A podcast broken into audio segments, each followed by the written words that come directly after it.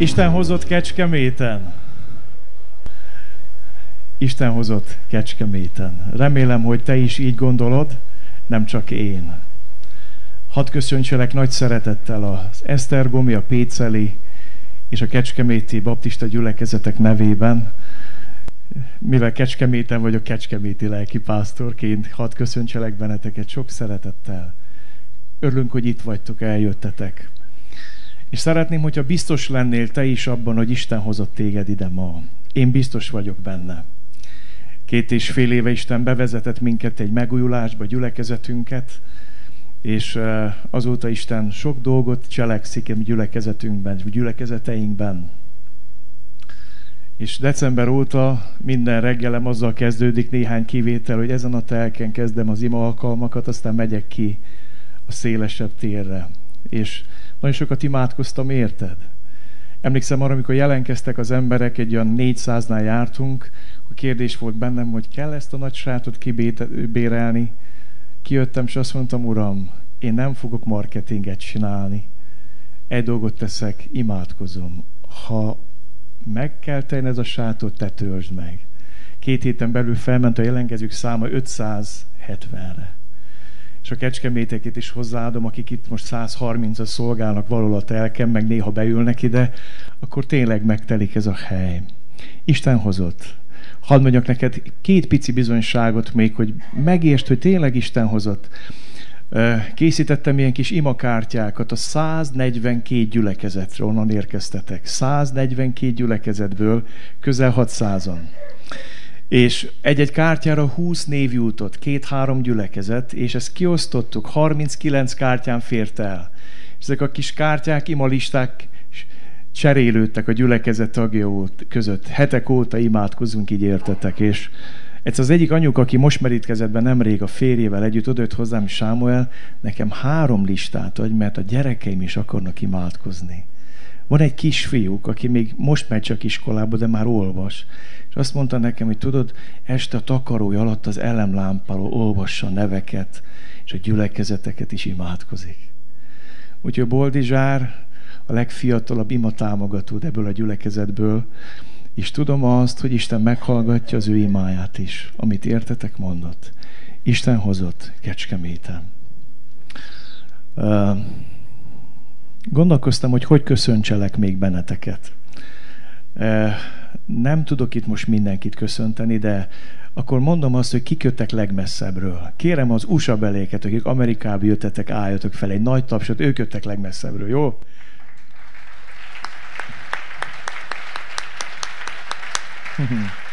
Köszönöm. Mondom a következő legtávolabbit, Pakisztán.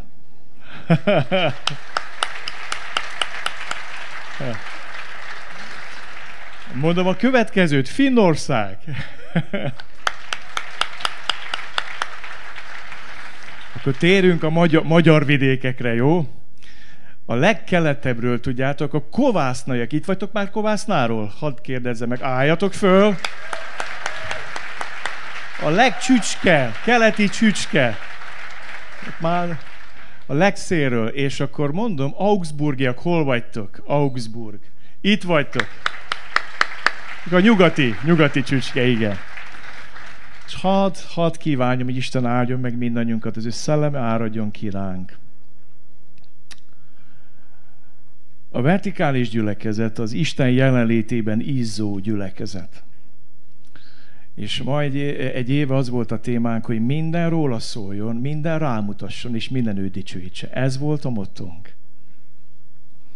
És arról szóltunk ma egy éve, egy éve, hogy a DNS-e a rerkitlátis gyülekezetnek négy olyan dolog, ami táplálja ezt a tüzet, amiben ízik a gyülekezet.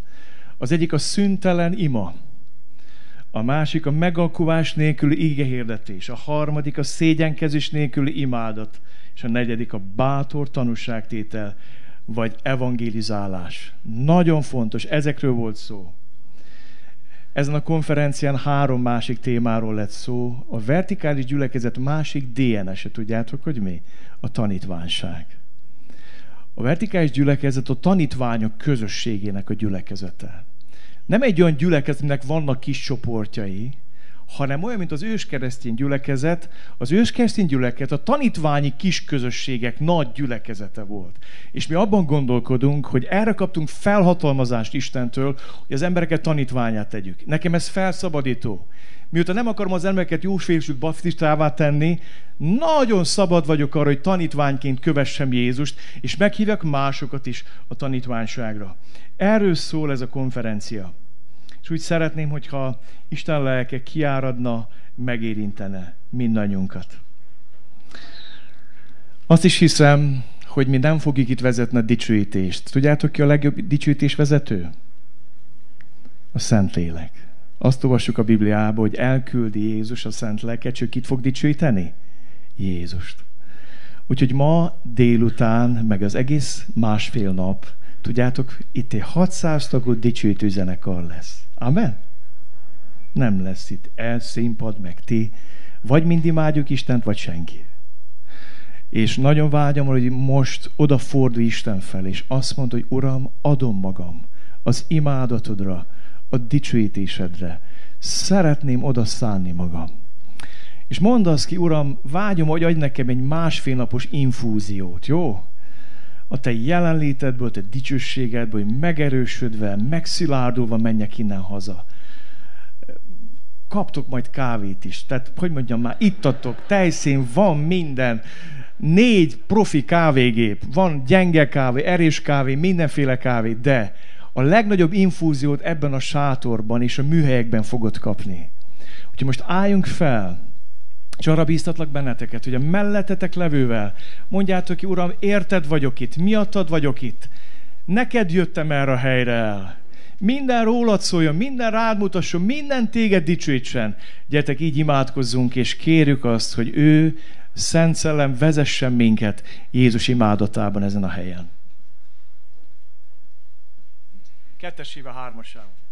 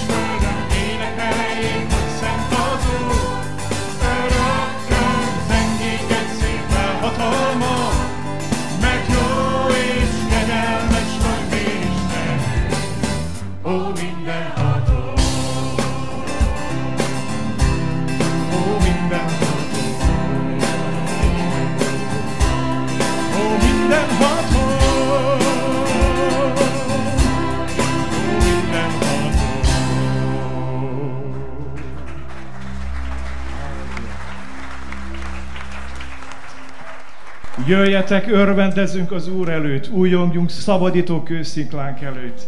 Menjünk elé háladással, újjongjunk előtte ének szóval, mert nagy Isten az Úr, nagy király minden Isten fölött. Kezében vannak a föld mélységei, a hegyek orma is az övé. Övé a tenger, hiszen ő alkotta a száraz földet, és az ő keze formálta. Jöjjetek, boruljunk le, hajoljunk meg, essünk térdre, alkotunk az Úr előtt. Nem ajánlom, hogy letérdeltek, mert füves lesz a nadrágotok, de ott le lehet.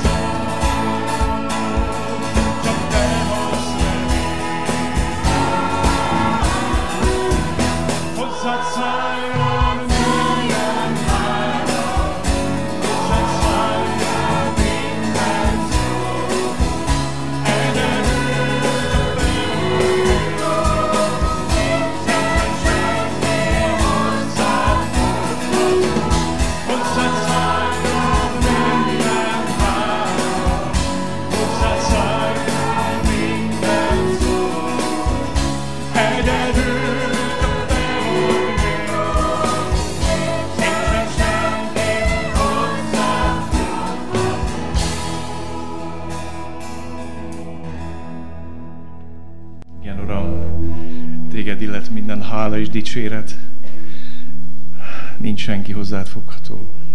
Nincs senki, aki a szívünk hódolatára, imádatára méltó lenne. Megnyitjuk magunkat előtt, hogy szeretnénk, hogyha beszélni velünk. Szeretnénk, Uram, meghallani a hangodat. Adj bátorságot belenézni a tükörbe. Adj bátorságot meghallgatni ezt, hogy mi a véleményed rólunk és a gyülekezeteinkről. Kérünk téged, Uram, nyisd meg a mi szívünket, Szeretnénk veled találkozni az ígében.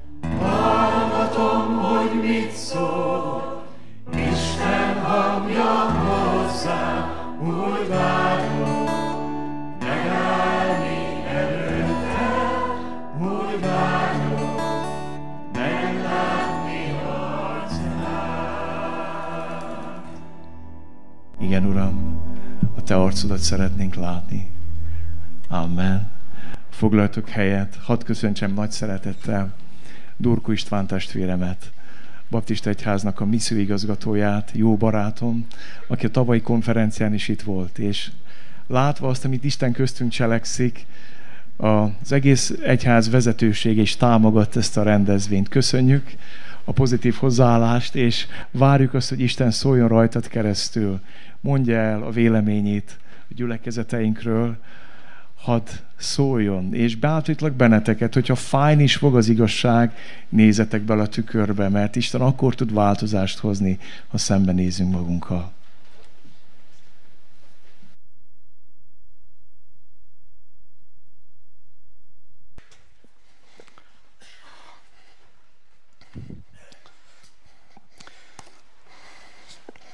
Hú, még egy dolog hiányzik távirányító. Nem, köszönöm.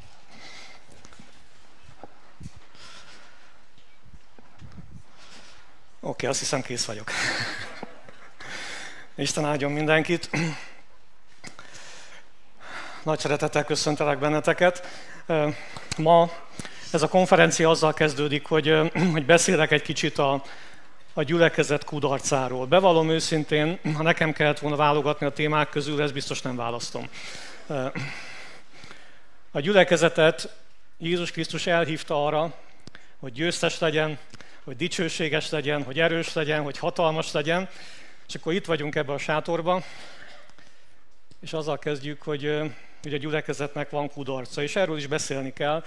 Úgyhogy mindaz, amit, amit hallunk most, az egy kicsit megalapozza mindazt, hogy hogyha valami nem jó, valami nem jó irányba megy, hogyha vannak kudarcaink, azt kezelni kell ahhoz, hogy, hogy mindaz, ami utána következik, ami építkezés lesz, az ne homokra épített dolog legyen, hanem Jézus Krisztusra. Tehát a gyülekezet kudarca. Néhány hónappal ezelőtt, ott Budaörsön a, a gyülekezetünkbe, azt a döntést hoztuk, hogy minden egyes igehirdetés, ami elhangzik a gyülekezetünkbe, azt akik hallgatják, azok értékelhetik. Van egy kis online felület, és akkor visszajelzéseket lehet küldeni. Alapvetően két dolgot lehet visszajelezni. Az egyik, hogy mennyire érintett meg engem hallgatót az Istennek az igéje, és akkor egytől ötig lehet az egy az nagyon gyengén, az öt az egész erősen. A másik pedig, hogy, hogy mennyire volt érthető egyáltalán mindaz, ami elhangzott. Bizonyára el tudtok képzelni egy olyan beszélgetést, amikor valaki megkérdezi, hogy na milyen volt az ige hirdetés, és akkor milyen az a kegyes szöveg, vagy nagyon áldott volt, de miről szólt? Ezt nem tudom.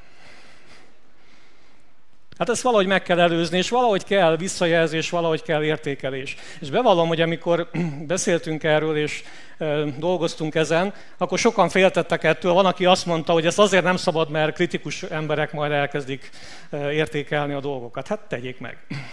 Szabad. Ha nem engedjük meg, akkor is megteszik a kritikus emberek is, meg az áldott jó emberek is. És voltak, akik meg bátorítottak ebbe, hogy igen, ez jó dolog, szükség van arra, hogy az ige hirdető és az ige hallgató az, az valahogy, valahogy együtt tudjon működni. Nem tudom, hogy szerintetek jó dolog az értékelés? Jó? Akkor is, ha te vagy itt, és én vagyok ott?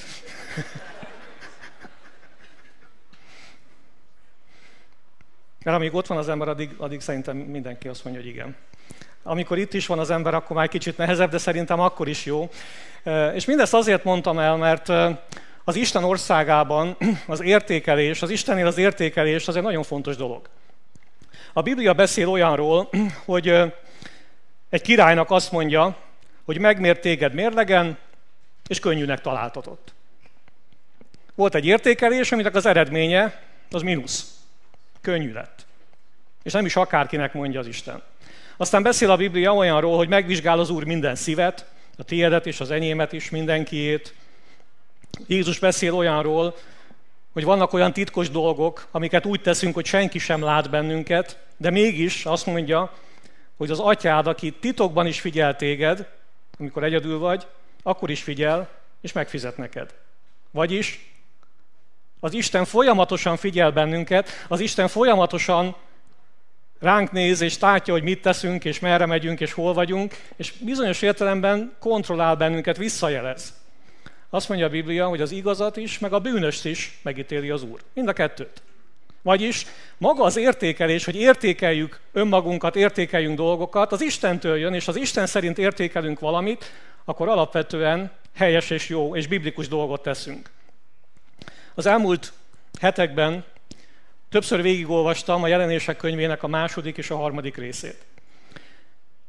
Ennek a szakasznak a lényege, hogy a feltámadt Jézus Krisztus a mennyből lenéz a földre, látja a gyülekezeteket, és mit csinál? Értékel.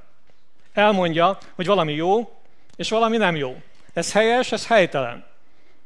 És hogyha ez nem változik meg, ami helytelen, ami rossz, ami gonosz vagy bűnös, akkor annak komoly következményei lesznek. Tehát Jézus értékel bennünket. Ha összefoglaljuk, hogy ennek az értékelésnek mi az eredménye, akkor a, a Krisztusi értékelésben a hét gyülekezet, ami, ami részt vett, amit megfigyelt Jézus, azok közül azt látjuk, hogy van két olyan gyülekezet, ami csak dicséretet kapott.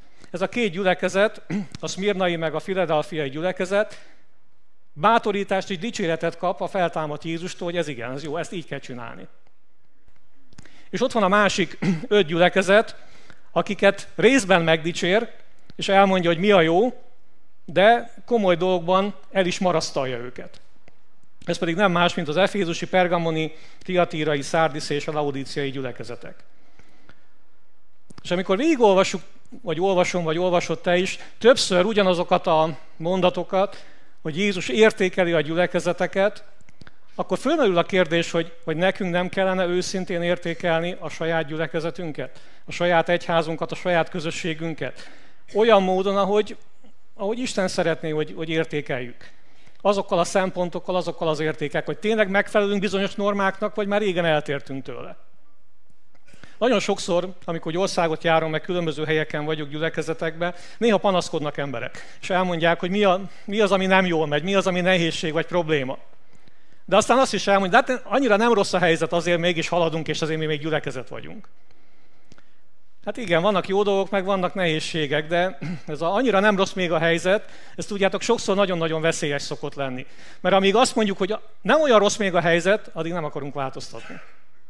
Amikor már nagyon rossznak ítéljük a helyzetet, amikor már nagyon fáj valami, amikor már nagyon rossz valami, akkor sokkal könnyebb a változásban elindulni, és valamit kidobni, és valamit meg, meg megragadni.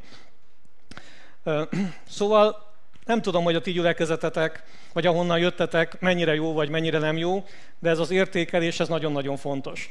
És mielőtt belemegyünk ebbe az értékelésbe, hadd mondjam azt, hogy, hogy Jézus Krisztusnak minden joga megvan arra, hogy értékelje a gyülekezetet. Hiszen az övé. Azt mondja a Biblia, hogy Jézus a vérén vásárolta meg az egyházat, a gyülekezetet. Ő komoly árat fizetett azért, és ez az övé.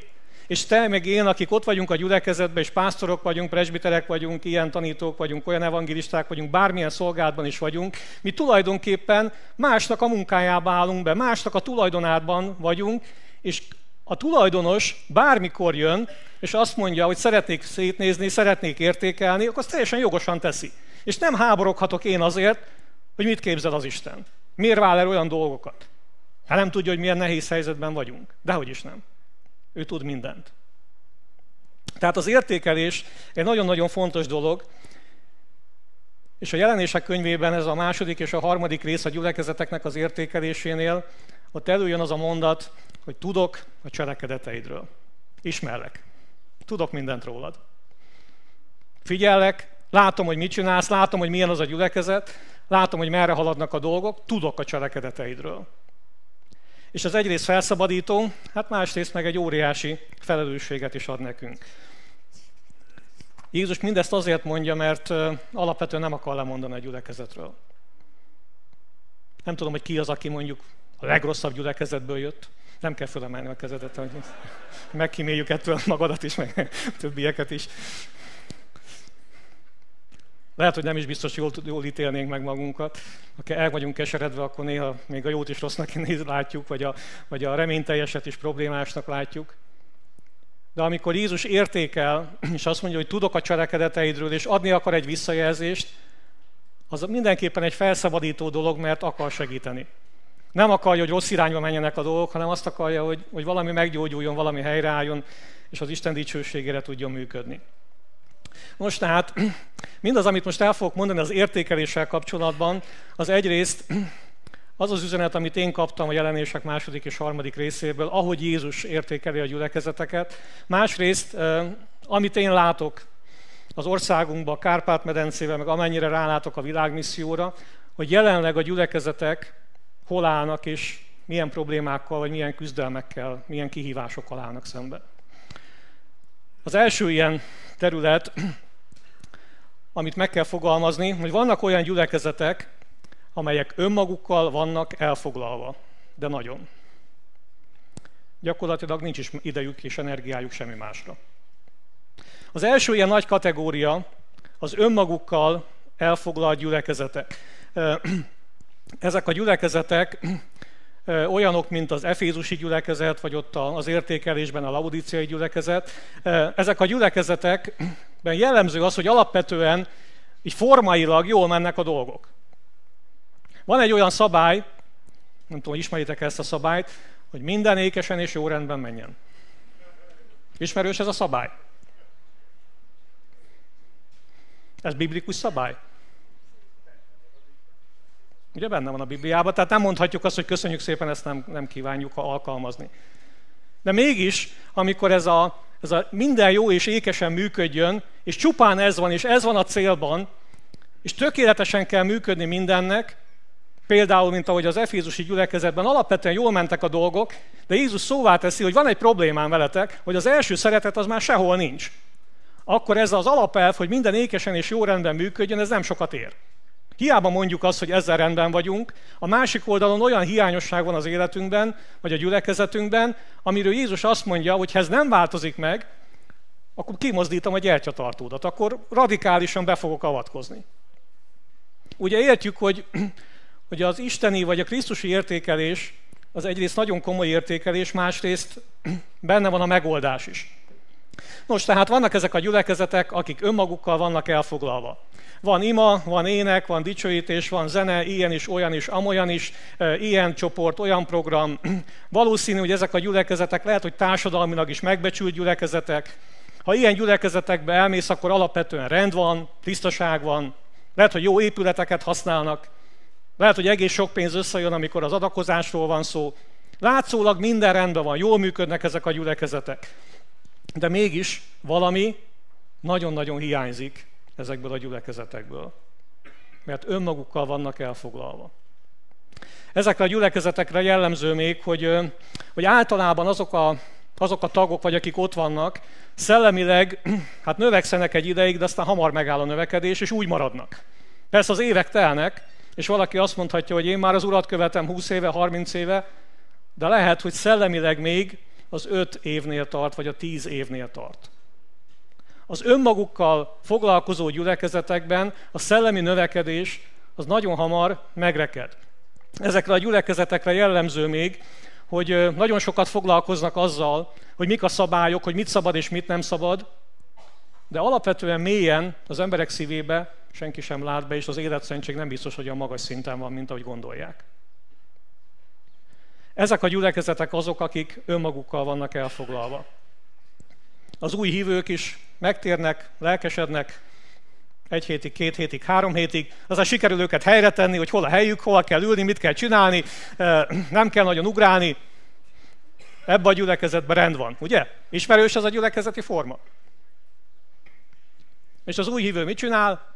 Elfogadja mindazt, amit mondanak neki, beül a helyére, teszi azt, amit kell tennie, és beáll abba a szurke zónába, és a lelki növekedésbe egy idő után kevésbé tud előre haladni. Az önmagukkal elfoglalt gyülekezeteknek azért alapvetően vannak problémái. Azért, mert maga a szolgálat, a külsőség az annyira fontossá válik, hogy maga az élő Jézus Krisztus az valahogy perifériára kerül.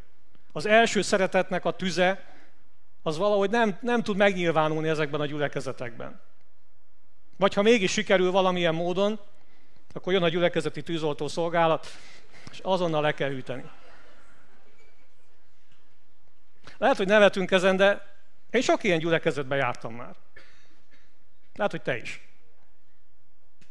Hogy vannak ilyen problémák, hogy önmagukkal vannak a gyülekezetek elfoglalva. Hadd mondjak egy, egy őszinte értékelés. Szerintem sok baptista gyülekezet ebben a helyzetben van.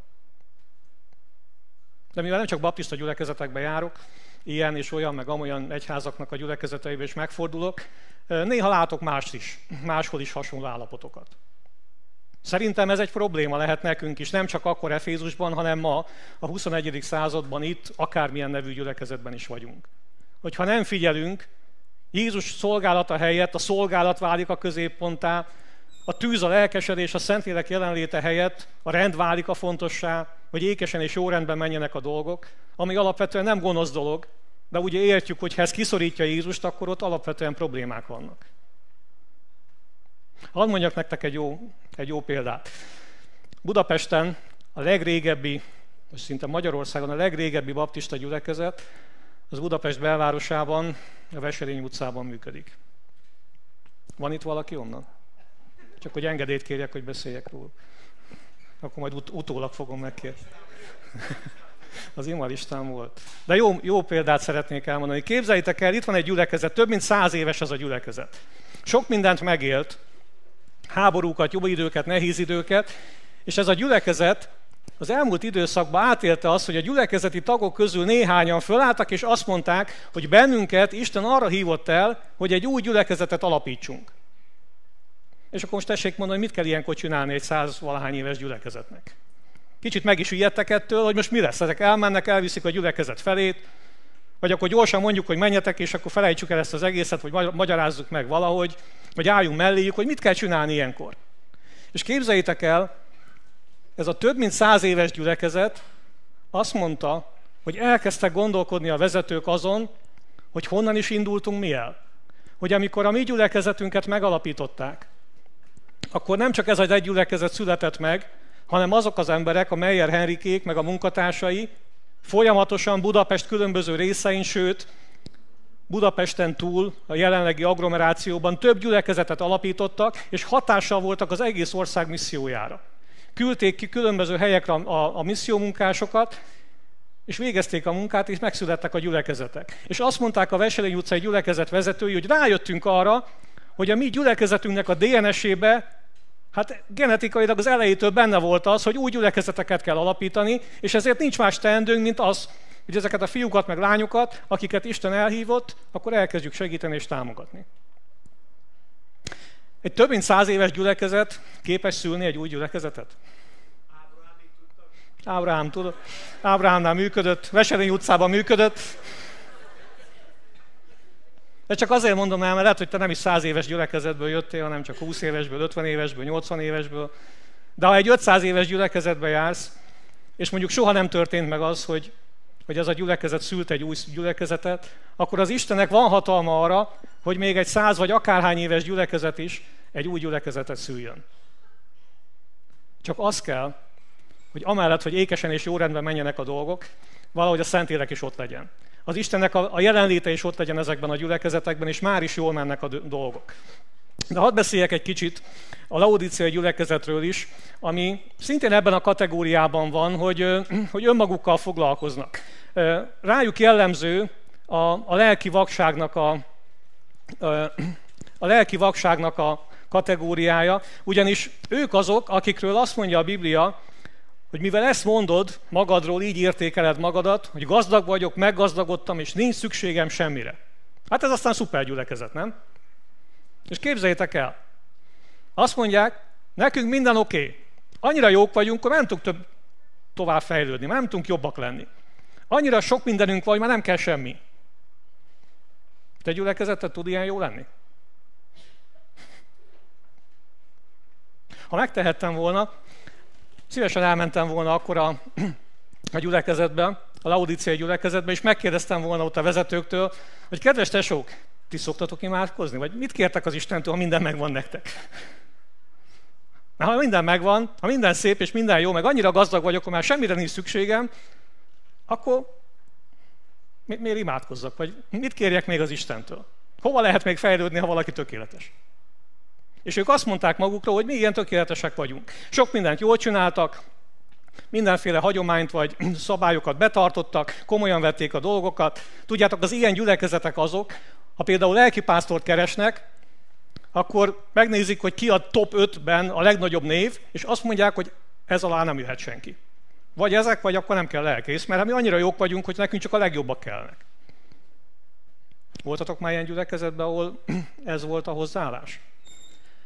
Ha mondjuk vezetőket választanak, és mondjuk szeretnék azt, hogy legyen új presbiter, vagy diakónus, vagy bármilyen szolgálatra, akkor ezekben a gyülekezetekben előjön az, hogy annyira fontos lesz a társadalmi megbecsültség, az iskolai végzettség, hogy milyen rangja van annak a valakinek, mert nekünk nagy emberekre van nem szükségünk, mert mi úgy gyülekezet vagyunk. És az, hogy mi az elhívás annak a valakinek, vagy milyen ajándékai vannak, az lehet, hogy még a szóba se kerül, vagy egyszer nem fontos. Azért, mert ők annyira jók, hogy neki csak a legjobb kell. És amikor egy ilyen gyülekezet bemutatkozik, akkor erre azt mondja Jézus Krisztus, hogy hát nem tudod, hogy te vagy a nyomorult, a szánalmas és a szegény, a vak és a mezítelen. Ugye mennyire félre tudjuk ismerni magunkat? Annyira jók vagyunk, hogy már nem kell semmi, vagy pedig annyira rosszak vagyunk, hogy semmi nincsen. Hogy a mélyponton vagyunk. Óriási a különbség. Az emberek azt mondják, hogy a toppon vagyunk, Jézus azt mondja, hogy sehol nem vagytok. Azért van, van fejlődési lehetőség, hogyha Jézusnak a, a szavait komolyan vesszük. Hogy nem tudod, hogy te nyomorult, vagy szánalmas, vagy szegény, és vag, és mezítelen. Vagyis az első szeretetre óriási szükség van. És ha az első szeretetnek a tüze, a Szentléleknek a jelenléte, Krisztusnak az elsősége nem kerül egy gyülekezetbe, akkor belekerülnek egy ilyen lagymeleg állapotba, amilyen a Laudicei gyülekezet is volt. És ez a lagymeleg állapot azért egy veszélyes dolog. Jézus azt mondja, hogy mivel langyos vagy, sem forró, sem hideg, kiköplek a számból. Hát tudjátok, ha valamit kiköpsz a szádból, az mi? Az valami undorító dolog, nem? És Jézus ilyen keményen válaszol nekik, hogy, hogy tulajdonképpen ez az egész, amit itt látok, az egy undorító dolog. Pedig gyülekezetről van szó, nem? Egy szent dologról van szó. A Krisztus vérén megváltott közösségről van szó. És mégis olyan kemény dolgokat mond Jézus, amire oda kell figyelni. És ha Jézus így nyilatkozik egy gyülekezetről, hogy én kiköplek a számból, akkor, akkor lehet, hogy ez egy olyan gyülekezet, ahova még Jézus sem megy szívesen. És csodálkozunk, hogy esetleg az ilyen gyülekezetekben nincsen tömeges megtérés. Hogy az ilyen gyülekezetekben nem jönnek a, az új emberek. Hát ha Jézus se szívesen megy oda, akkor miért gondoljuk, hogy másnak nagyon ott van a helye? Ezek a gyülekezetek azok, akik nagyon-nagyon el vannak foglalva saját magukkal. Van egy alapelv a Bibliában, és az alapelv úgy hangzik, hogy aki magát fölmagasztalja, az ami lesz. Ismerjük ezt az alapelvet? Az megaláztatik. Aki magát megalázza, az Isten fölmagasztalja. Ha őszintén értékeljük magunkat, és ránézünk arra, hogy milyenek a gyülekezetek, akkor lehet, hogy bizonyos gyülekezetek azért vannak ítélet alatt, mert annyira jók, hogy Isten úgy dönt, hogy akkor itt jön a megaláztatásnak az ideje. Itt van az ideje annak, hogy rájöjjél arra, vagy rájöjjünk arra, hogy hol is, hol is állunk. Hogy nem gazdagok vagyunk, hanem szegények, hogy nem szép ruhába vagyunk, hanem mezitelenek vagyunk, hogy nem elől megyünk, hanem sereghajtók vagyunk, és valami, valami radikális változásra van szükség. Miért nincs megtérés a gyülekezetekben? Ez egy komoly kérdés azért, mert, mert sok gyülekezet a nyugati világ sok gyülekezete küzd azzal, hogy kevés az érdeklődő, kevés a megtérő. Persze vannak gyülekezetek, akiknél ez az arány jobb, máshol nem annyira, de összességében azt lehet mondani, hogy nem tér meg annyi ember a nyugati világba, amennyi megtérhetne. Nincs arányban az eredmény azzal, amennyi időt, energiát, pénzt befektetünk mindabba, ami történik. Még akkor is, hogyha ékesen és jó rendben mennek a dolgok, és annyira jól csináljuk. A másik oldalon valami, valami hiányzik. Azt mondja Ézsaiás, olyanok voltunk előtted, Uram, mint a terhes asszony, amikor szülni kezd. Míg vajúdik, kiállt a fájdalmában, terhesek voltunk, vajúdtunk, de csak szeret szültünk. Nem szereztünk szabadulást az országnak, és nem jöttek emberek a világra. Ez egy nagyon komoly figyelmeztetés, hogy annyira akarunk valamit, annyira szeretnénk valamit, és annyira jó lenne, de mégis ennek az eredménye, ez semmi. Vágyunk valamire, de nem az, nem az történik, amit szeretnénk. A te gyülekezetedben vágytok arra, hogy sokkal több ember megtérjen? Hogy az újjászületetteknek a száma növekedjen és szaporodjunk? Persze szellemiekben is, lelki növekedésben is, de létszámban is.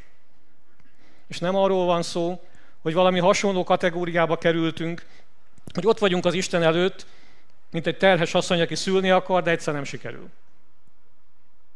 Ez kudarc. Ez a gyülekezet kudarca, amikor a gyülekezet nem képes arra, hogy újjászületett emberek tömegeit tudja képviselni.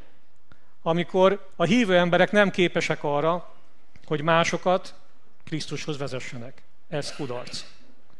Ki kell fejezni, hogy mindenképpen ez kudarc. És miről van szó?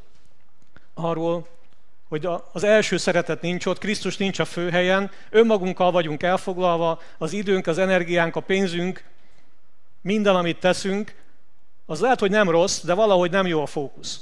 És hogyha ez nem változik meg, akkor valami nagy baj lesz. Hány és hány olyan gyülekezet van, ahol annyira jól csinálnak mindent, és olyan komoly szabályaik vannak, hogy majdnem meg lehet fulladni ott. Ismertek ilyen gyülekezetet? A törvényeskedő gyülekezetek.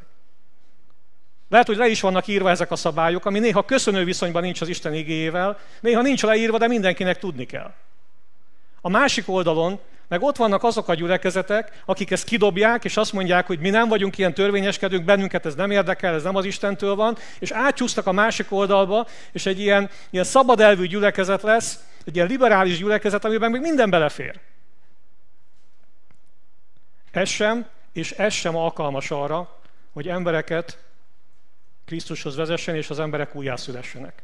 A kettő között van egy Krisztusi út, ami lehet, hogy nagyon keskeny út, de ha valaki nem ezen jár, akkor nem fogja átélni azt, hogy a gyülekezet az győztes gyülekezet. Nos, tehát vannak ilyen gyülekezetek, akik önmagukkal vannak elfoglalva. Van egy másik nagy kategória, ez a másik nagy kategória azok a gyülekezetek, amelyek a próbák, üldözések és a nehézségek között próbálják élni az életüket. Jelenések második, harmadik részében, ahol a gyülekezetek értékelése van, azt mondja a Biblia második rész 13. versében a pergamoni gyülekezetről, hogy tudom, hol van a lakóhelyed, ahol a sátán trónusa van, de ragaszkodsz a nevemhez, és nem tagadtad meg az én hitemet Antipász napjaiban sem, aki hű tanum, akit megöltek nálatok, ahol a sátán lakik. Azt hiszem, hogy ezt ki is tudom vetíteni nektek. Vagyis itt van egy, egy olyan gyülekezet, akiről Jézus azt mondja, hogy ez a gyülekezet ott van, ahol a sátán tombol. Egy olyan helyen van, hogy az egyik oldalon tombol a sátán, a sátánnak a lakóhelye van, aki öl, pusztít és szétdobál mindent, és mellette ott működik egy gyülekezet. Jó keresztény ilyenkor elmenekül, nem? Lelép egy olyan helyre, ahol béke van és nyugalom van, és nem kell semmivel foglalkozni. De ez a gyülekezet nem olyan gyülekezet volt, hogy mindenki eltűnt, hanem a szenvedések, a nehézségek között is próbáltak Krisztusra figyelni, és így élték az életüket. Lehet, hogy vannak olyan időszakok, amikor a te gyülekezeted, vagy az én gyülekezetemnek is van olyan útja, amikor ott van mellettünk az ördög tombol, nagy nehézségek vannak, nagy kihívások vannak, vagy nagy veszteségek vannak, és mégis a gyülekezet meg tud maradni. Miért? Mert Jézus megígérte azt, hogy a pokol kapui sem fognak diadalmaskodni rajta. Mindazon, ami Krisztusban van. Ugye hiszünk ebben? Hogyha a szomszédba beköltözik az ördög, attól mi még jó lehetünk, nem? Ha az ördög tombol, attól még az Istennek a dicsősége meg tud jelenni. Két évvel ezelőtt voltam egy olyan konferencián, amit a Billy Graham társaság szervezett, ami óriási hatással volt rám. Az üldözött keresztényeknek a, a témájával foglalkozott az egész konferencia, és képzeljétek el, ahogy beült az ember abban a hatalmas terembe, ahol sok százan voltunk együtt, azzal kezdődött a konferencia, hogy nagy csönd volt, majdnem szinte sötétség lett, és elkezdett a, a kivetítőn egy ilyen, egy ilyen folyamatosan legördülő neveknek a sokasága megjelenni. Azoknak a nevei, akiket abban az időben, az elmúlt években Krisztusért megöltek, kivégeztek, lefejeztek. Tehát akik mártírhalált haltak Jézus Krisztusért. És jöttek ezek a nevek, XY-nak a nevei, és aztán, ahogy jöttek a nevek, közben kinyílt az ajtó, és bejöttek azok az emberek, vagy azoknak az embereknek a, a feleségei, gyerekei, anyukája, apukája, akiket ott a földközi tenger mellett az iszlám államnak a harcosai lefejeztek. És akkor ezek az emberek ott megjelentek, jöttek be, és akkor szólt a harang, és akkor elmondták a neveket. Hogy kik haltak meg Krisztusért. És én meg ültem ott, és kicsit úgy éreztem, mintha az első században lennék, ahol azzal kezdődik egy Isten tisztelet, miután a gyülekezet titokban összejön, hogy számba veszik, hogy ki az, aki nincs itt, ki az, aki meghalt az elmúlt napokban Krisztusért. Hálát adunk Istennek, hogy milyen hűségesek voltak, imádkozunk azért, hogy mi is hűségesek tudjunk maradni, és aztán mehet a dicsőítés. Óriási hatással volt rám, hogy ma, a 21. században ki kell mondani azt, hogy ilyen mértékben az ördög még nem tombolt a keresztények ellen, és ennyi embert soha nem öltek meg a hitükért, mint napjainkban. Óriási az arány. A, a különbség hogy a római birodalomban mennyien haltak meg azért, mert keresztények voltak, és napjainkban mennyien halnak meg azért, mert keresztények. Nincs köszönő viszonyban a két arány. Ma sokkal többen meghalnak. És amikor ezt látjuk, fölmerülnek a kérdések, és ezen a konferencián is hallottam azt, hogy a, főleg a közel-keletről érkezők azt mondták, hogy az ott élő hívő embereknek hát komoly kihívással kell küzdeni, gyakorlatilag az életük a tét minden nap, és fölmerül bennük két nagy kérdés. Az egyik, hogy hol van Isten, hogy miért nem szabadítja már meg őket. Hol van az Isten akkor, amikor az ördög tombol? Hol van az Isten akkor, amikor veszteségek vannak? Hol van az Isten akkor, amikor a gyerekemet megölik? Vagy a férjemet, vagy az anyukámat, vagy az apukámat? Hol van az Isten akkor, amikor ilyen veszteségek vannak? És a másik ilyen fontos kérdés az volt, hogy hol van a többi keresztény, aki segíthetne nekünk, de nem találkozunk velük. Pergámon egy olyan gyülekezet volt, ahol átélték a veszteségeket, a nyomorúságokat, voltak olyan dolgok, amiben Jézus megdicséri őket, volt, amiben elmarasztalja őket, de mégis egy olyan helyen voltak, ahol az ördög tombolt, és mégis a gyülekezet tudott létezni és tudott élni. Hadd kérdezzem meg, hogy, hogy te, aki itt vagy ezen a konferencián, és ezt magamtól is kérdezem, akik képviseljük Krisztust különböző területeken, különböző módon, ha, ha komoly veszélyek lennének, elvennék a vagyonunkat, el akarják venni az életünket, akkor is ugyanezt tennénk?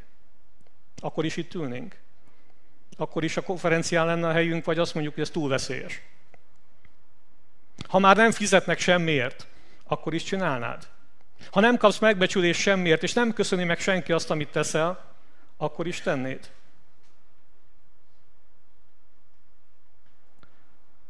Jézus keresi az olyan embereket, akik elkötelezettek. És azért fontos erről beszélnünk itt Kecskeméten, vagy a 21. század elején a nyugati világ keresztényei között. Azért fontos ez, mert a nyugati világ eléggé elkényelmesedett. Megtanultuk azt, hogyha csinálunk valamit, akkor nagyon meg kell köszönni.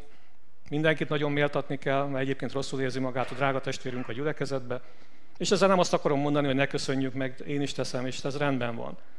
De lehet, hogy vannak olyan helyzetek, amikor senkinek eszébe jut, hogy megköszönje, mert egyszer nincs rá idő. Mert élet-halál kérdésről van szó. Fölépülnek olyan keresztény rendszerek, amit a pénz mozgat, és ha kivesszük a pénzt, akkor mi maradott? Akkor is tesszük, akkor is csináljuk. Ugye ezek komoly kérdések. És itt nem az a baj, hogy van pénz benne, nem az a baj, hogy van elismerés benne, vagy, vagy hála benne, vagy köszönet benne, hanem az a kérdés, hogy a szívünk a helyünkön van-e, és az a kérdés, hogy akkor is tesszük-e, ha ellenszél van. És nem csak akkor, amikor hátszél van. Nem túl rég olvastam egy anyagot, amiben arról olvastam, hogy, hogy komoly igény van a nyugati világ keresztényei között arra, hogy az Isten tiszteletek ne vasárnap legyenek, hanem péntek este. Azért, mert a péntek este, mondjuk 6-tól 7-ig van egy, van egy Isten tisztelet, akkor az nagyon jó, mert akkor szombat is, meg a vasárnap is szabad, és mindenki azt amit akar. Ugye értjük a logikáját ennek. Hogy hol vannak a hangsúlyok. Hogy mire van inkább igény, Krisztusra nem annyira, de a szabadidőre igen. Az, hogy engedelmeskedjek, tanítványozzak, vagy engem tanítványozzanak, másoknak az életébe belelássak, vagy ő belelásson az én életembe, erre túl nagy szükség nincs, de az, hogy azt csinálok, amit akarok, erre nagy igény van. Ez a nyugati világnak a, a gondolkodásmódja. És ez a hatás, ez, ez ott van az életünkben, és befolyásol bennünket. És azt kell mondani, hogy megtérésre van szükség, helyreállásra van szükség, hogy helyére tenni végre a dolgokat. És amikor Jézus azt mondja a gyülekezeteknek, hogy ez jó, ez meg nem jó, és ami nem jó, azon radikálisan és gyorsan változtatni kell, akkor azért mondja, mert egyébként a gyülekezet nem lesz gyülekezet. Akkor nem mondhatjuk azt, hogy minden rendben van. Újra és újra előjön a jelenések ennek a szakaszában, hogy akinek van füle, tudjátok folytatni? Hallja, hogy mit mond a lélek, hogy a szellem a gyülekezetnek. Persze mindenkinek van füle, de hogy hallja valaki szellemileg is tényleg azokat az üzeneteket, ez már egy másik kérdés. És szükség van arra, hogy halljuk ezeket az üzeneteket.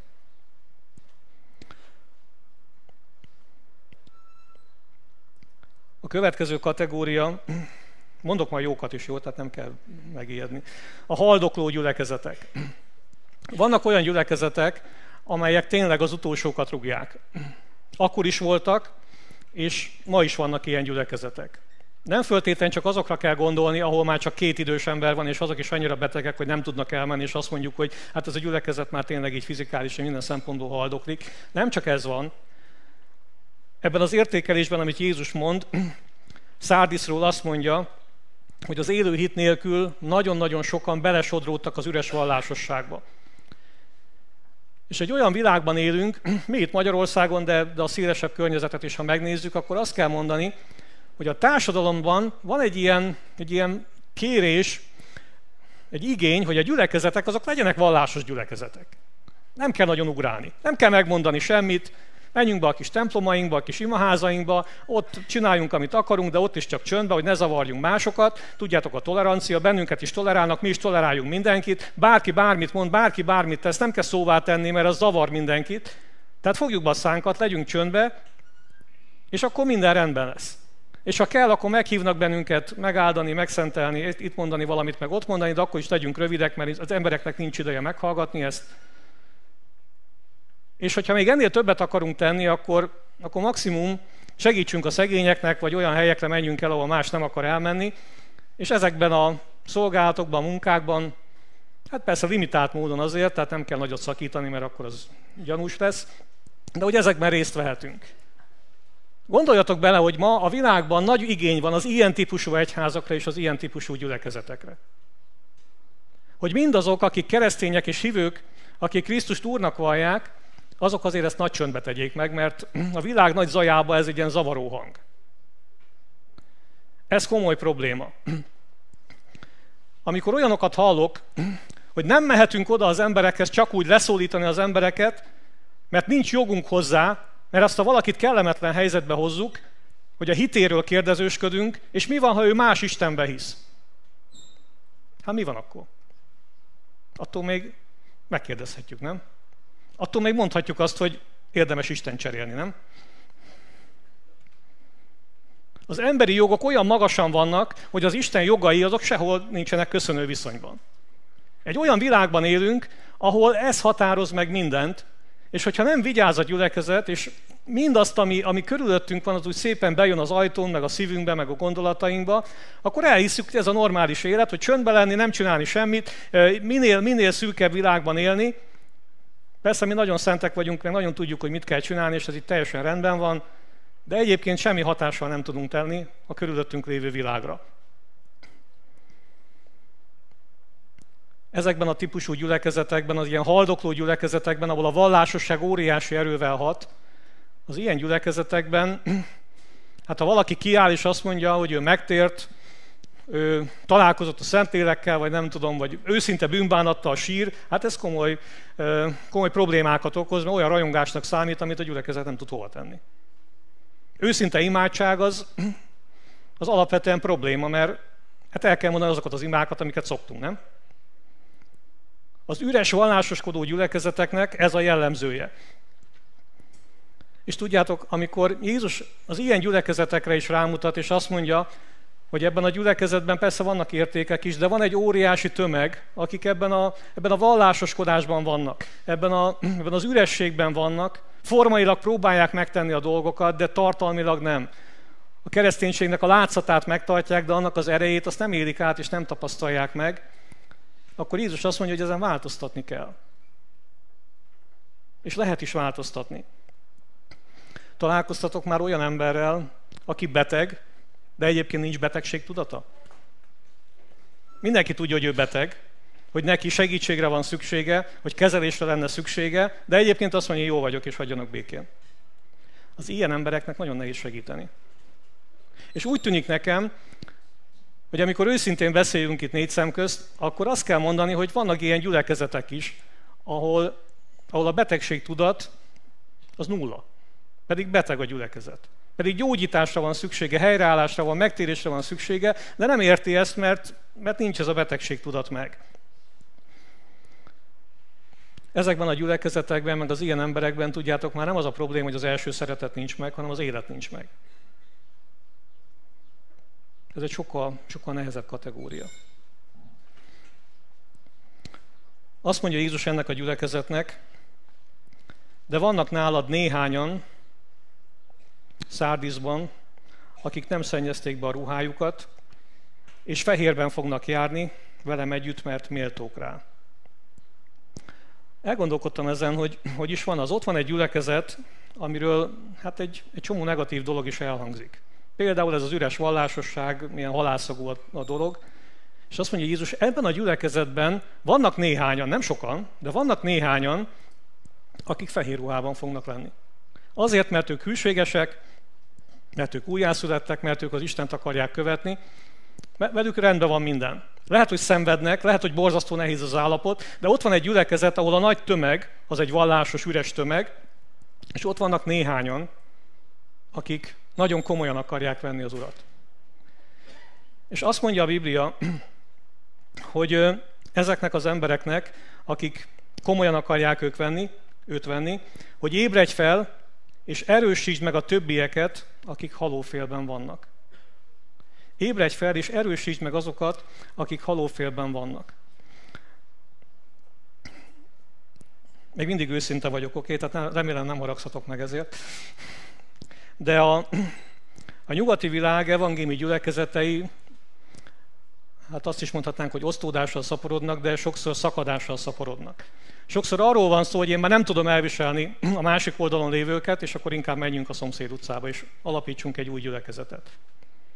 És egyrészt higgyétek el, értem, hogy miért van ez, és sokszor meg is értem meg. Tehát rendben van, hogy vannak ilyen problémák. De én ma azt szeretném neked is mondani, vagy mindenkinek, akinek most a Szentlélek ezt akarja üzenni, hogy Jézus akkor ott azt mondta annak a néhány embernek, aki egy ilyen halófélben lévő gyülekezetben volt, nem azt mondta, hogy menekülj innen a szomszéd utcába, alakítsatok egy új gyülekezetet, és csináltok sokkal jobban, és mutassátok meg ezeknek, hogy mennyire gyengék, hanem azt mondja, hogy ébredj föl, és erősítsd meg a többieket, akik halófélben vannak. Lehet, hogy ma Jézus itt hív embereket, persze nem mindenkire vonatkozik ez, de lehet, hogy valakinek a Szentlélek azt mondja, hogy lehet, hogy eleged van már az egészből. És emberileg lehet, hogy meg is értünk téged, hogy eleged van az egészből, és hogy ez így nem jó, meg ez a gyülekezet nem jó. De lehet, hogy nem azt mondja most, hogy akkor állj föl, és legközelebb máshová menjél, vagy alapítsál egy másikat, hanem azt mondja, hogy én adok neked erőt, bölcsességet, látást, megerősítelek, betöltelek a szent lelkemmel, és erősítsd meg azokat, ébreszd fel azokat is, akik ott vannak a másik padban, meg a másik széken. Hiszünk abban, hogy, hogy lehetnek ilyen gyülekezet feltámadások?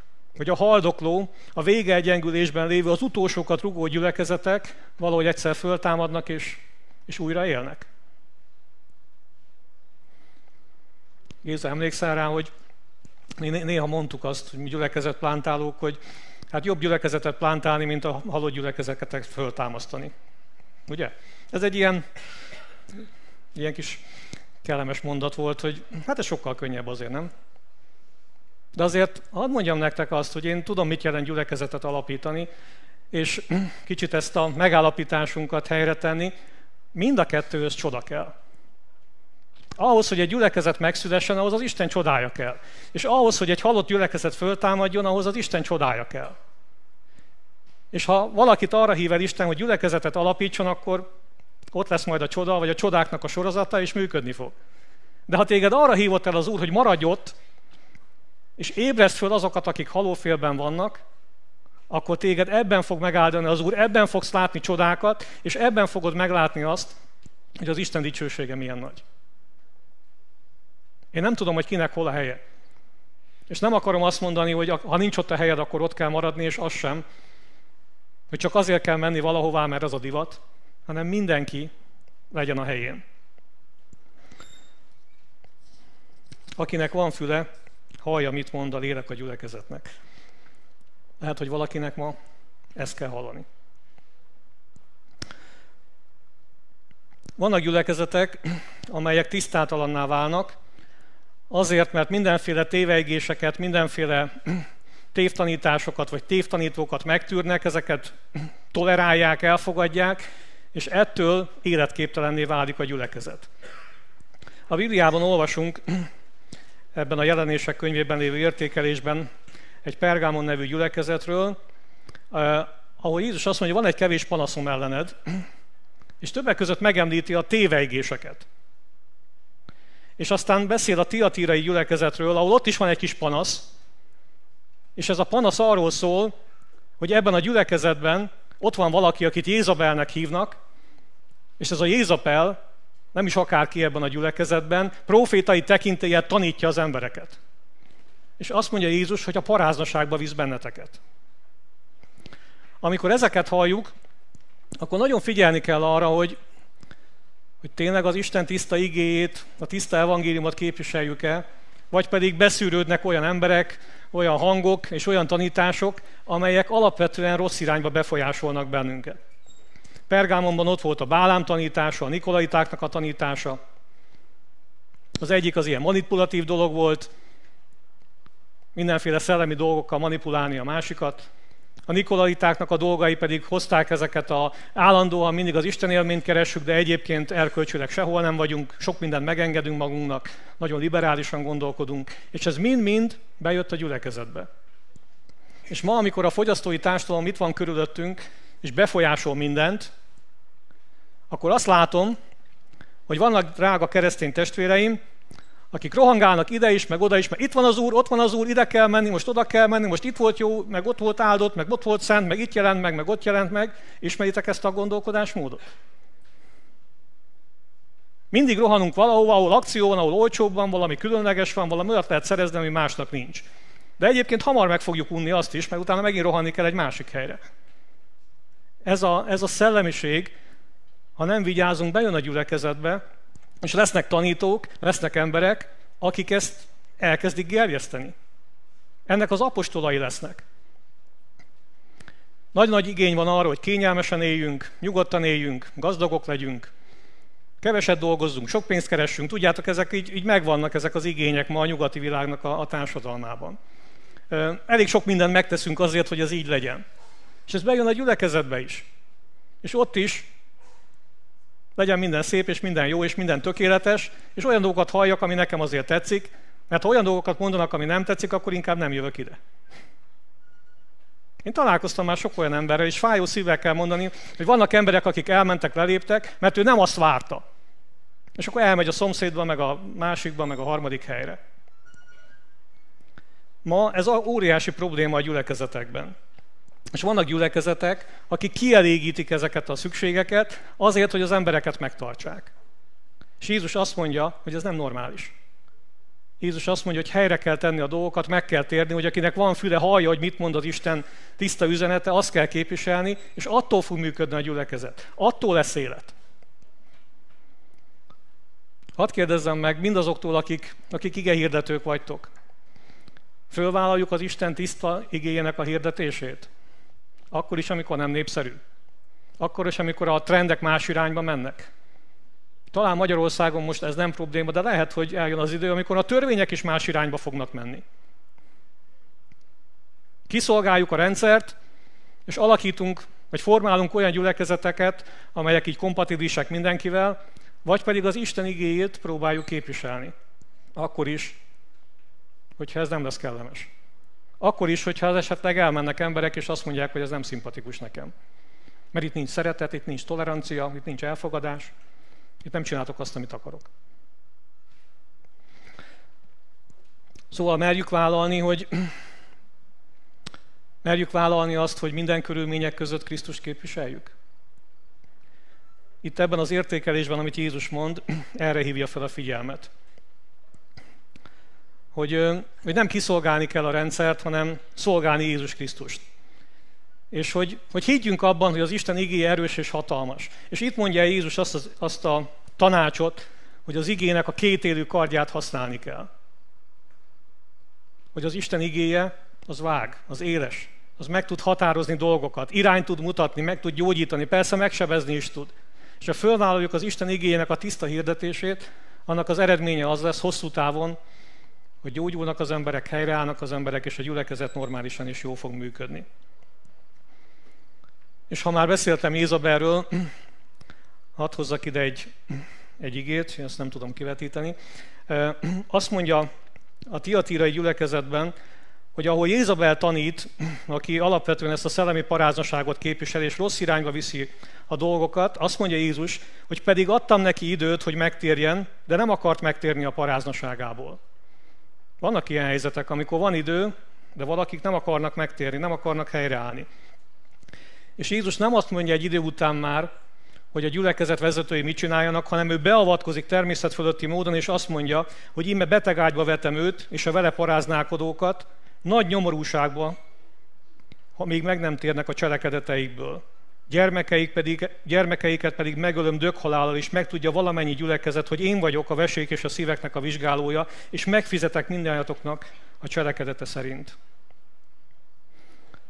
Értitek ezeket a kemény szavakat, hogy Jézus ott jár a gyertyatartók között, a gyülekezetek között, ránéz az egyikre, ránéz a másikra, ránéz a harmadikra, és elkezdi mondani azokat, ami jó, ami helyes, és szóvá teszi azokat, ami nem helyes. És azt mondja, hogy ami nem jó, azt azonnal meg kell változtatni. És itt azt üzeni, hogy az Isten igének a tekintélyét helyre kell állítani. És képviselni kell mindazt, amit az Isten mondott, mert az Isten szava igaz, az Isten szava hatalmas, és az Isten szava erős. És elvégzi a munkáját minden körülmények között.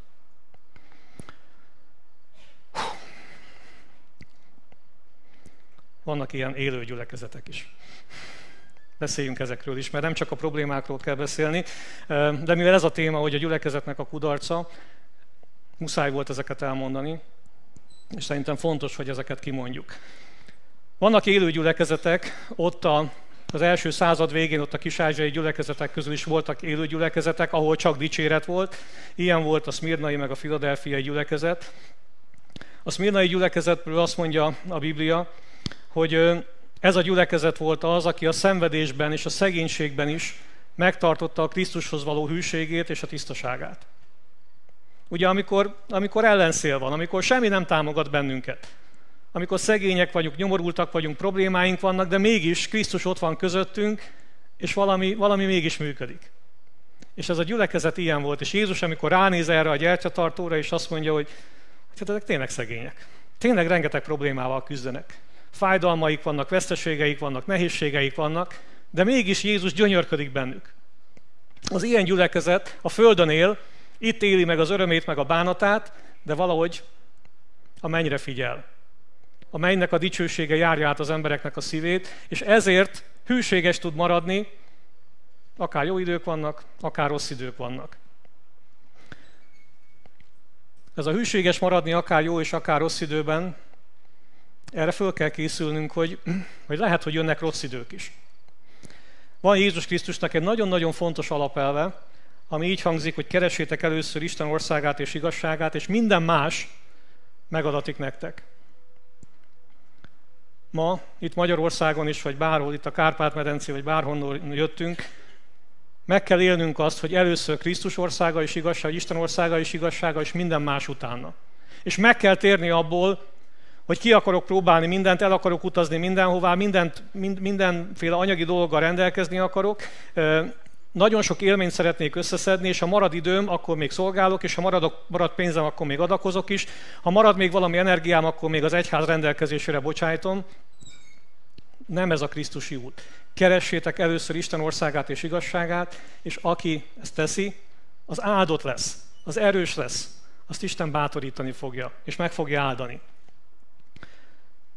A filadelfiai gyülekezetről azt mondja a Biblia, hogy ez a nyitott ajtó gyülekezet. Hogy a mennyből kinyitnak kapukat előttük, és azt mondja a Biblia, hogy ezeket a kapukat senki nem zárhatja be. Semmilyen körülmények, semmilyen emberek, senki nem zárhatja be ezeket a kapukat. Ezeket a kapukat a mindenható Isten nyitotta ki a gyülekezet előtt, és a gyülekezet fölismert ezeket a nyitott kapukat, és ez a gyülekezet úgy éli meg a mindennapjait, hogy szinte minden folyamatos ébredésben. A nyitott ajtókon jönnek be az emberek, a nyitott ajtók lehetőséget adnak, és ezeket a nyitott ajtókat ezek a gyülekezetek kihasználják. Az ördög nem tudja berugni ezeket az ajtókat, nem tudja megfertőzni ezeket a gyülekezeteket. A nyitott ajtóknak a gyülekezete. Jönnek a bűnösök, és be tudnak menni a nyitott ajtón. Jönnek a nyomorúságban, vagy a nehézségben lévő emberek, vagy a szupergazdagok, vagy az önelégült emberek is meg tudnak térni, és bemehetnek a nyitott ajtón. Vannak ilyen nyitott ajtó gyülekezetek. ahol az Istennek a jelenléte ott van. És Jézus ezt is azért mondja el, hogy ez egy jó példa, egy jó minta. Hogy vágyjunk arra, hogy mi is ilyen gyülekezet legyünk. Gazdagságba vagy szegénységbe, különböző körülmények között megélni Krisztust, és nyitott ajtókkal rendelkezni. Olyan sokszor megkérdezik tőlem, és de én is másoktól, hogy, hogy tulajdonképpen mi a sikernek a kulcsa. Hogy tudunk eredményesebbek lenni, hogy tudunk több embert elérni, vagy több embert a mennybe vezetni. És erre mindenféle válaszok vannak. Van, aki azt mondja, hogy hát nézzük meg a világban a legsikeresebb gyülekezeteket, és ott van Rikoren, Szadölbek gyülekezet, elég kicsi volt, elég nagyra nőtt, tehát sikeresek, próbáljuk megnézni, olvassuk el a könyvet, legyünk céltudatosak, és akkor nagyon jól mennek a dolgok, nem? Van, aki azt mondja, á, nem, nem, nem, Chicago fele kell fordulni. Nézzük meg a Willow Creek gyülekezetet. Picik voltak, kicsivel kezdték, egy moziba, mit tudom én, 30-40-en, most 20 valány ezeren vannak. Ez elég sikertörténet, csináljuk azt, ők elérték a tömegeket, mi is el fogjuk érni. Van, aki azt mondja, nem, nem, ez már lejárt lemez, most Tim Keller felé kell fordulnunk, és Tim Kellernek a könyvét kell elolvasni, és ha elolvasott Tim Kellernek a könyvét, hogy hogy kell nagyvárosi gyülekezeteket fölépíteni, ami tömegeket képes megragadni, akkor ez a sikernek az útja. És ha már itt vagyunk, akkor mondjam azt, hogy valaki meg azt mondja, hogy olvasd el James McDonald's-nak a könyvét. Tudjátok, miről írt? ő írt a vertikális gyülekezetről. És hogy elolvasod ezt a könyvet, és az előzőeket, bármelyiknek a, a, az élettörténetét, bármelyik írónak, vagy a munkásságát, vagy a könyveit, hidd azt el, hogy Krisztus nélkül, a Szentlélek vezetésű nélkül ezek, ezek csak könyvek, ezek csak történetek, és neked semmit nem fog jelenteni. Ha viszont Krisztus a helyén van a gyülekezetben, ha a Szentlélek betölt bennünket, és a Szentlélek vezet el arra bennünket, hogy valamelyikből tanuljunk, a vertikálisból, ebből, abból, amabból, bármelyikből is, akkor az áldást fog hozni. De ne higgyünk a módszerekben. Nem a módszerek fognak segíteni bennünket, hanem a Szentlélek. És a Szentlélek ad kijelentést módszereket, akár a régiből, ugye ó, is újat előhoz az Isten, és néha vissza kell nyúlni és azt mondani, hogy az elődeink jól csinálták, és tanulhatunk belőle, néha meg nagyon szabadnak kell arra lenni, és nagy határozottsággal elengedni dolgokat, és megragadni teljesen újakat. Mert a régi nem fog működni már. És ebben, ha nincs a helyén a gyülekezet, nincs Krisztus a középpontban, akkor teljes tévegésbe leszünk, mert rohangálunk módszerek meg emberek után, és nem tudjuk betölteni a küldetésünket. Azzal szeretném befejezni, ahogy olvasgattam a jelenések könyvének ezt a szakaszát, Isten elém hozott egy, egy képet, és ez a kép nem más, mint az ajtóról szóló tanítás. És szeretném ezzel befejezni, és nekem ez egy bátorítást adott, hogy hogy, hogy lehet előre menni.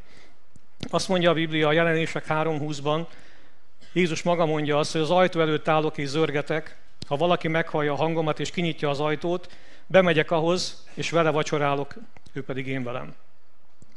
Az egyik oldalon ott van Jézus egy, egy kopogó ajtó, ajtónál kopog, és ha te kinyitod ezt az ajtót, és beengeded Jézust, szerintem akik itt vagyunk, nagyjából ezt átéltük, ugye? De lehet, hogy az életed bizonyos területére még nem engedted be, és ott is kopog. És ha kinyílnak az ajtók Jézus előtt, és Jézus be tud jönni az életünknek minden területére, azokra a területekre is, ahova esetleg eddig nem engedtük be, ha teljesen úr lesz az életünkbe, és ilyen emberekből épül fel a gyülekezet, ilyen emberek vezetik a gyülekezetet, akkor Isten azt mutatta meg, hogy ez a nyitott ajtó, hogyha tényleg megnyílik és Jézus bejöhet, erre a választ tudjátok mi? Az, amit az előbb olvastam hogy lesznek nyitott ajtó gyülekezetek, ahol a Szentlélek fogja kinyitni az ajtókat, ad látást, világosságot, bölcsességet, eszközöket, pénzt, energiát, sok mindent arra, hogy a, a mennyből kinyílt ajtók, azok eszközök legyenek arra, hogy az emberek be tudjanak jönni, és az emberek meg tudjanak térni. Először nekünk kell kinyitni az ajtót, és hogyha ez megtörténik, a válasz a mennyből az, hogy a menny is kinyitja az ajtót. Szeretném azzal befejezni, hogy, hogy mi, akik most itt vagyunk, valamennyien, gondolom, gyülekezetekben elkötelezett szolgálók vagyunk, hogy felelősséget érzünk azért, ami a gyülekezetekben történik. És szeretném, hogyha egy imádsággal tudnánk ezt a részt bezárni. A zenészeket megkérem, hogy gyertek ide, legyetek kedvesek segíteni. És amikor imádkozni fogunk, akkor ez az imádság legyen nagyon személyes.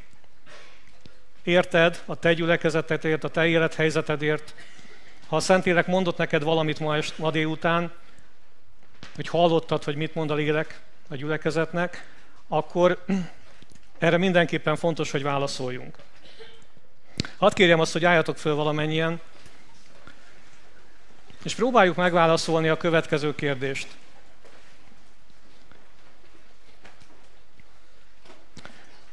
Ha Jézus most fizikálisan megjelenne, és akár még mi itt vagyunk, meglátogatná a gyülekezeteinket, és elkezdené értékelni. És mondjuk lenne nála néhány matrica, és az ajtóra fölragaszthatná, hogy halott gyülekezet, önmagával elfoglalkozó gyülekezet, ilyen lárpur lártársaság, szenvedések között is kitartó gyülekezet, vagy élő gyülekezet, vagy nyitott ajtó gyülekezet. Ha Jézus körbejárna a gyülekezeteinkbe, amíg, amíg mi itt vagyunk, akkor mondjuk a te gyülekezeted ajtajára mit ragasztanak ki? Milyen a te gyülekezeted? Bármilyen is. A jelenések könyvében Jézus azt mondja, hogy nincs olyan rossz gyülekezet, amiről nem mondana lehetőségeket, amiről lemondana. Mindegyiknek ad valami lehetőséget, és azt mondja, hogy tedd ezt, vagy tedd ezt, és akkor élni fogsz, akkor van változásnak a lehetősége, akkor előre lehet jutni.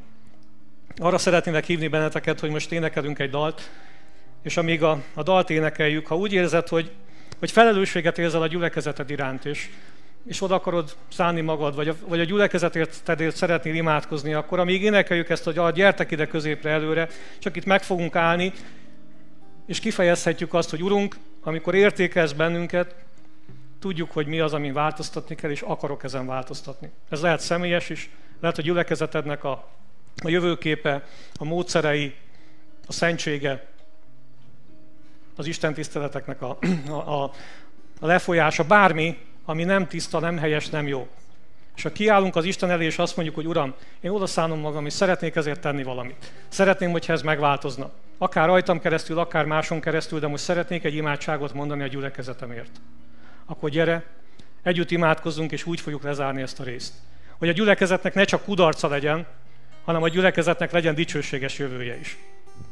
És én nagyon vágyom erre. Nem azért jöttem ide, hogy depressziós szöveget elmondjak itt, és elmondja, hogy milyen rosszak a gyülekezetek, hanem az, hogy van megoldás. Hogy bármilyen mélyen is vagyunk, a haldokló gyülekezeteket Jézus fel akarja támasztani, a rossz gyülekezeteket meg akarja gyógyítani, a küldetésben eltévedt gyülekezeteket céltudatosan előre akarja mozdítani. Gyertek, énekeljük ezt a dalt, és akik idejöttek, majd a dal után együtt fogunk imádkozni. Az ajtód előtt állok, és zörgetek. Arra várok, hogy bebocsáss. Szíved ajtaján kívül nincs kilincs, csak rajtad áll a nagy találkozás. Ó, halld meg hangom, és válaszol. Nyisd meg szívem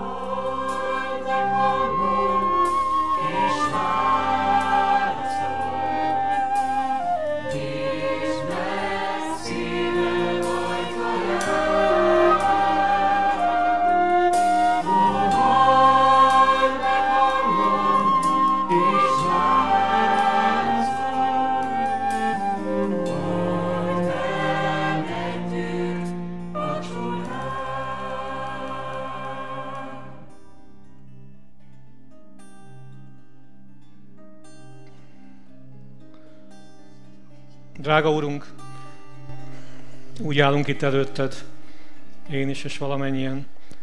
Nincs különbség, Uram, köztünk, valamennyien szűkölködünk a Te dicsőséged nélkül. Nincsenek jók meg rosszak, hanem egyszerűen olyan emberek vannak itt, Uram, előtted, akik, akik vágynak arra, hogy a Te dicsőséged megnyilvánuljon az életükbe. És tényleg vágyunk erre, Uram.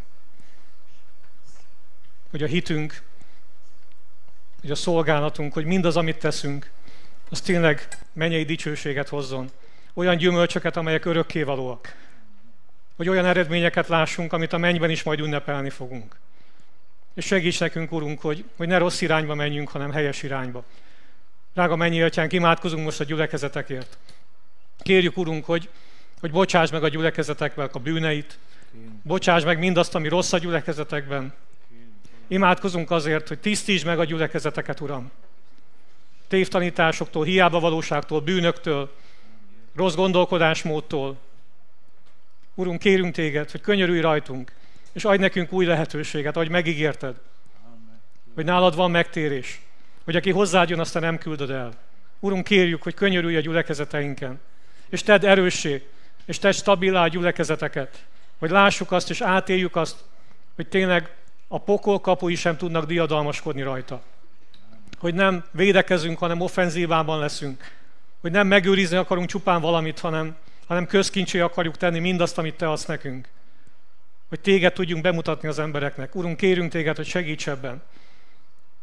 Újíts meg és erősíts meg, és sőt, adj nekünk kreativitást, új ötleteket, új látásokat, új eszközöket. Talán olyanokat, amiket még senki nem csinált, azokat is merjük megtenni, ha te kérsz erre bennünket. De Urunk, ugyanakkor kérjük, hogy a gyülekezeteinkben az Isten félelem is emelkedjen. És kérjük azt, hogy ne akarjunk mindent megmagyarázni, hanem akarjunk tőled elkérni dolgokat. Kérjük a te megújító Szent Szellemednek a munkáját, Uram. Áld meg így a vezetőket. Külön imádkozom, Uram, a gyülekezet vezetőért. Magamért is, Uram. Tudom, hogy akkora nyomás van rajtunk, és olyan sok minden ér el bennünket, olyan sok hatás. De Urunk, szeretnénk azt, ha ha te embereit tudnánk lenni, a szíved szerint való emberek, akik jó irányba vezetik a, a népet, a gyülekezeteket, az embereket. Kérünk, drága Urunk, hogy, hogy erősítsd meg mindazokat, akiknek adtál valami feladatot, funkciót, valamilyen szolgálatot, hogy ebben eredményesek, áldottak és gyümölcsözőek tudjunk lenni. Urunk, imádkozunk azokért, akik kiégtek, akik elfáradtak, és, és azt mondják, hogy nem bírom tovább. Kérjük, Uram, a mennyből, hogy a Te szent lelked adjon új erőt, új víziót, új lelkesedést, megújulást, Uram. Hogy átéljük azt, hogy akik, akik elfáradnak, azok is meg tudnak újulni, és lehet újra futni, és lehet újra szállni, és lehet repülni. Urunk, kérjük ezt a, ezt a kegyelmet tőled a mennyből. Urunk, bízunk benned, és tudjuk azt, hogy Te mondtad, hogy ha mi jó dolgokat kérünk, akkor nem fogsz nekünk rossz dolgokat adni. Te küldöd a Te lelkedet, a megújulást, a kegyelmet, és vágyunk erre. Áld meg, Uram, a testvéreimet velem együtt. Szükségünk van, Uram, arra, hogy a te áldó kezedben ott legyünk. Őrizd meg bennünket az ördög minden kísértésétől, a gyülekezeteinket, a családjainkat, hogy ne tudjon kikezdeni az ördög bennünket. Tudjunk bátrak és erősek lenni. Sőt, tudjunk egységesek lenni a Te nevedben. És imádkozunk, Uram, a körülöttünk lévő világért, hogy mindaz, ami itt körülöttünk mozog, és állandóan változik, és átalakul. Segíts, hogy, hogy veled és általad tudjunk hatással lenni erre a világra. És ne a világ legyen hatással a gyülekezetre. Kérünk téged, Urunk, segíts bennünket ebben. Adj hitet, hogy lássuk a láthatatlant, hogy higgyük el azt, hogy ami, ami lehetetlennek tűnik, az meg fog valósulni. És így kérlek, hogy építsd a gyülekezetet, építsd a gyülekezeteket, építsd az embereket. Adj elkötelezett, meg, elkötelezett, elhívott újabb embereket is, Urunk. Megvalljuk azt, hogy, hogy szükségünk van újabb szolgálókra. A nagy az aratás, sok a munka, és kevés a munkás. És kérünk, Urunk, hogy a gyülekezeteinkbe, az országunkba, itt Kárpát-medencébe, de a világ különböző részeire. Hívja el Magyarországról is embereket, akik elmennek, és a Te nagy nevedet fogják képviselni. Urunk, készek és képesek akarunk lenni arra, hogy mindaz, amit Te mondasz, arra igen mondunk, áment mondunk, és azt szerint akarunk tovább menni. Segíts bennünket, Urunk. És kérjük, hogy a Te áldó kezed legyen rajtunk, és a Te áldásod nyugodjon meg rajtunk. Te szellemeddel töltsd be bennünket teljesen, túlcsorduló módon, ahogy Te megígérted, hogy akik benned hisznek, azoknak a belsejéből élő víznek folyamai ömlenek. Kérjük, Urunk, hogy ömöljön ez a, ez a víz, ez a lélek. Áradjon szét. Adj többet, Urunk, mint kérni tudnánk. Adj áldást nekünk és kegyelmet. A feltámadt Jézus Krisztusnak a nevében kérjük. Amen.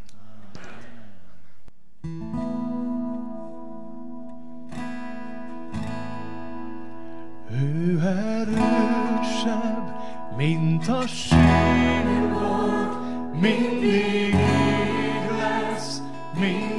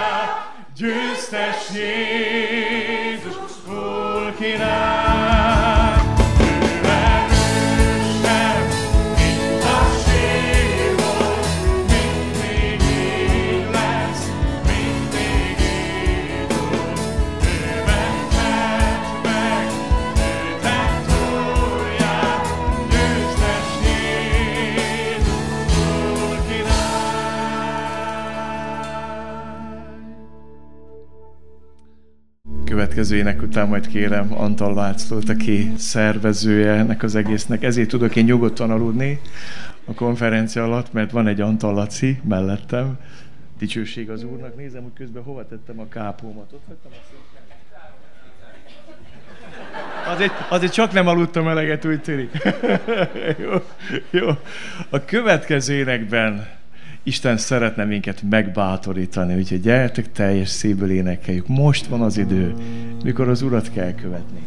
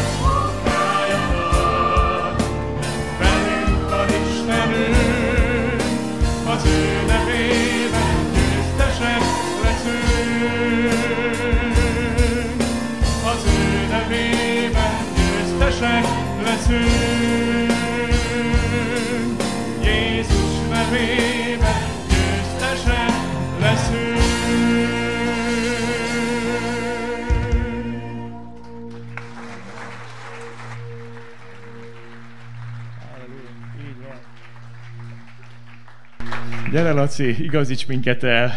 Foglaljatok helyet.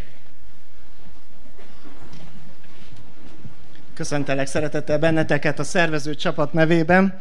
Nagy izgalommal és nagy szeretettel vártunk benneteket. Minden erőnkkel próbáltuk Sámuelt lebeszélni erről az őrült ötletről, hogy egy sátort állítsunk a sportpályán, de nem hagyta magát, úgyhogy köszönjük az Isten után, ami Úrunk után, Sámuel, neked is, hogy megvalósulhatott.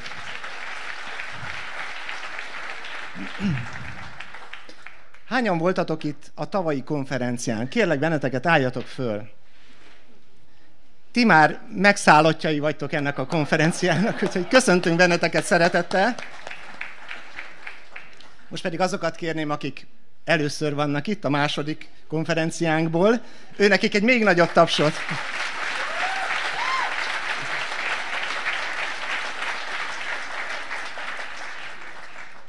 Köszönöm szépen, és tényleg nagyon örülünk, hogy eljöttetek. Két közelgő eseményt kell, hogy bejelentsek. Az egyik a szemináriumoknak a megvalósítása, a másik pedig a vacsora lebonyolítása. A szemináriumok 15 perc múlva kezdődnek, tehát fel szeretném hívni a figyelmeteket, hogy nem kávészünet, nem egyéb jellegű szünet, hanem a szemináriumokra való elosztás következik. Ha megnézitek a kitűzőtöket, föltüntettük rajta, ezt én találtam ki, mert ebben a korban már elfelejtem, hogy mire is jelenkeztem volna, úgyhogy aki elfelejtette, kérem nézze meg. Na most annyival bonyolítottuk a helyzetet, hogy tettünk egy színkódot arra, amire jelenkeztetek, amellé. Hogyha megnézitek a színkódot, innentől kezdve egyszerű dolgotok lesz, kimentek, és a színt követitek, jó? De azért elmondom a színkódokat, és arra kérlek benneteket tényleg, hogy negyedkor tudjuk kezdeni a helyszíneken a, a, szemináriumokat.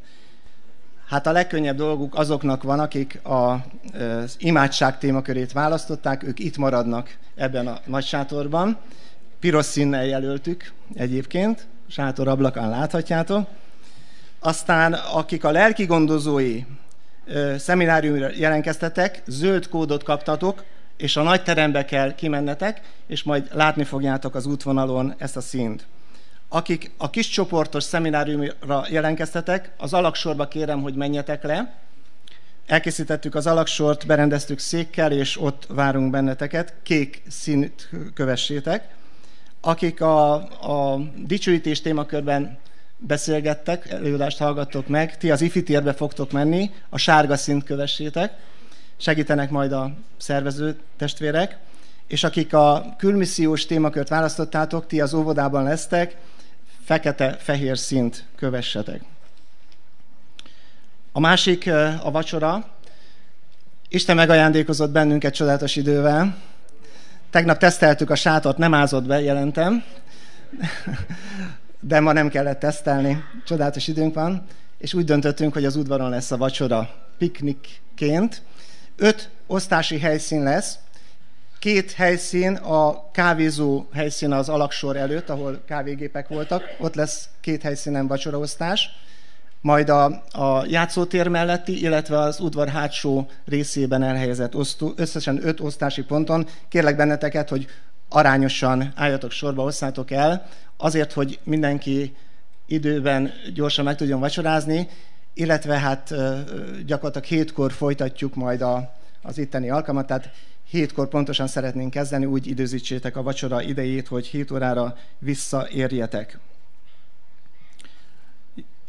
Igen, a vacsorát akartam még bejelenteni, érdekel valakit, hogy mi lesz a vacsora. Úgy látom, többeknek fölcsillant a szeme, úgyhogy székelykáposzta lesz a vacsora. Elárulom.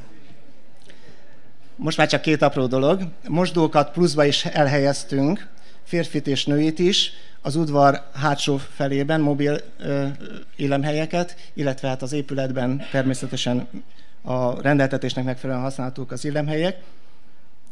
És akár hiszitek, akár nem, van egy biztonsági vezetőnk is, Macsári Istvánnak hívják, aki a gyülekezetünkhöz tartozik, mellesleg a repülőtérnek ő a biztonsági főnöke, úgyhogy jó, jó, jóra bíztuk. Nos, ő kért engem arra, hogy jelezzem, hogy egy telefon talált. Tehát, hogyha valaki elveszítette volna a telefonját, akkor kérem, hogy őt keresse meg.